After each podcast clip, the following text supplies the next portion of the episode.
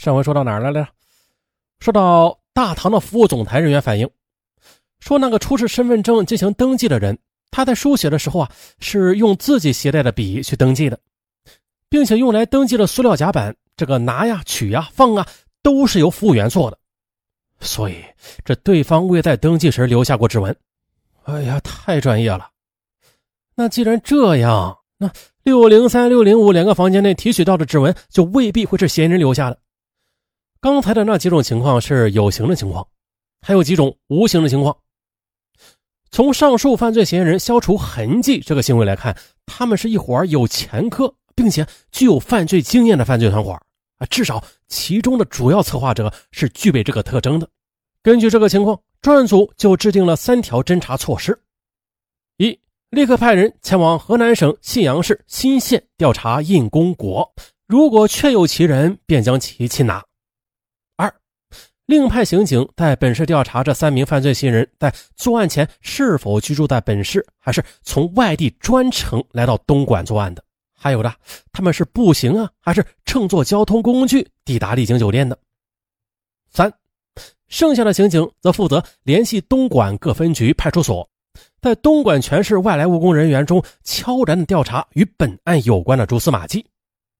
刑警杨军、顾明辉、老李、小朱接受命令。连夜驱车前往河南新县。次日下午三时啊，经过千余公里的跋涉之后，四人终于赶到了新县，立刻到了县公安局。县公安局对身份证的档案进行核查，确认这吴陈河镇还真的确有印公国其人。于是，广东刑警就在当地刑警的陪同之下，立刻前往吴陈河镇。接着，镇派出所当即协查，在得知印公国系该镇居民，从事木工职业。刑警于是决定前往其家。就在刑警刚进门呢，向其母亲询问“你儿子是否在家”时，印公国却提着一个沉甸甸的彩条包，嘿，风尘仆仆的从外边回来了，当即的被刑警给控制了。就地询问，说这几天去哪儿了？可印公国却一脸奇怪的回答说：“我我我就在新鲜呢，我我没离开过呀。你你们这是怎么回事啊？那我问你，你的身份证呢？”呃，身份证，呃，在我左边的兜里。啊，对，就就那儿。哎，刑警掏出来之后，发现了印公国的身份证居然是假的。好小子嘛，刑警情之有意啊！你身正不怕影子歪是吧？你用你用啥假证啊？便直奔主题，你昨天去哪儿了？干嘛了？可印公国却回答称，这一个星期确实是出门在外的啊，不过没有离开新县。就是在朱洼村帮一个姓李的村民家盖房子，直到今天中午这才完成嘛。本来是要吃了晚饭才回家的，因为老爸生病了，他很担心，就提前回来了。一边说，还一边从彩条包里拿出木工工具，又拎出一个黑色的小包，哎，里边是东家给的工钱和两瓶烧酒。于是呢，自然是去调查了。刑警先命令印公国在派出所待着，然后又摸黑直接奔了朱洼村。经向那家盖房子的户主调查，得知印公国所言内容属实。那么，假身份证又是怎么一回事啊？原来的，印公国年前在石家庄建筑工地上打工，春运回乡时在途中丢失了身份证。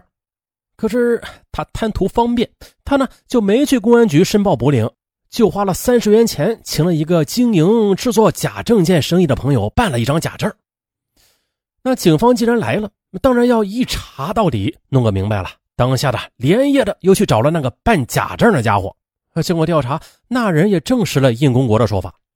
至此呢，广东刑警的长途调查这就算结束了，毫无收获，无功而返。也也不是毫无收获啊，抓了个办假证的。与此同时啊，东莞方面的另一项调查也在紧锣密鼓的进行着。该项调查需要弄清楚的是，三个犯罪嫌疑人是如何来到丽景酒店的。也就是说，警方希望通过此路径来追查出这三个人究竟是从外地来东莞作案呢，还是事先早就住在东莞这边的。于是呢，东莞市公安局刑侦支队重案大队副大队长包建国受命负责主持这项调查。只见呢，年近五旬的老包是个富有侦查经验的资深刑警。他先找到了丽晶酒店的门童小王，问出了那三个人是乘坐一辆蓝色的桑塔纳出租车来酒店的，并且啊，就是门童小王替他们打开的车门。至于车牌号嘛，小王没有留心，只记得这司机座前悬挂了一个拳头大小的金色的装饰物，好像是地球仪的工艺品。前面咱们也说过了，酒店内外当时还没有摄像头啊所以要找到这辆出租车，只好另想办法。包建国让手下刑警打了几个电话，弄清了酒店附近的一个四岔路口的交警支队是安装了一个摄像头的，于是就去调阅。嗯，因为有着那个地球仪工艺品的特征，所以很顺利的便查到了这辆出租车的牌号。可是令人沮丧的是，那家出租车公司证明了那是一辆套牌的黑车。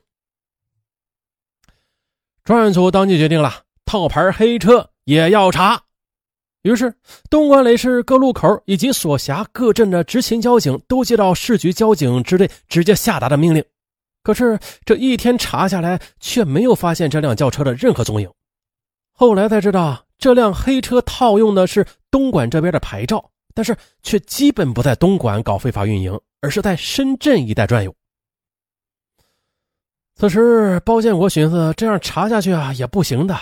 这案子是省厅督办的，公安部也是天天的来电询问侦查的进展情况，时间是等不得的。正在考虑另辟蹊径，省厅指导工作的两位专家来了，说呀，咱们赶紧商量一个新的方案来以求突破吧。三个人议下来，哎，你别说，还真的就很快的有了一个新的设想。凡事都是有来有去的吗？不是，那三个犯罪嫌疑人也是这样。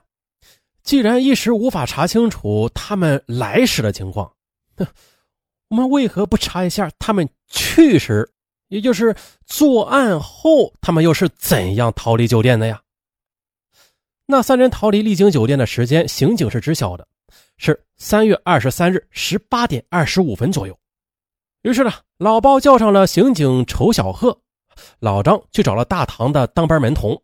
门童说：“当时他是看到三个人结伴出去的，可是因为他当时正在帮一位到店的入住的客人搬运行李，所以也就没有留心三人是怎样离开酒店的。”老包随即发问：“那位客人是怎么来的？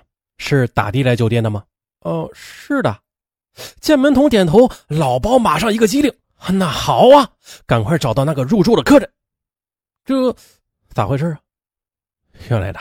老包激动的原因是，三个家伙估计十有八九是乘坐那辆送那位客人来酒店的出租车走的。没错，有道理。那位住酒店的客人是浙江来东莞出差的，还没有离开呢。他说，当时只顾下车从后备箱里取行李了，没有留心是否有人坐了这辆车离开。呃，没关系，你出租车的发票还在吗？哦，发票是吧？哦，在的。好，借用一下。刑警拿着发票去找那辆出租车，这回运气没上回差了啊！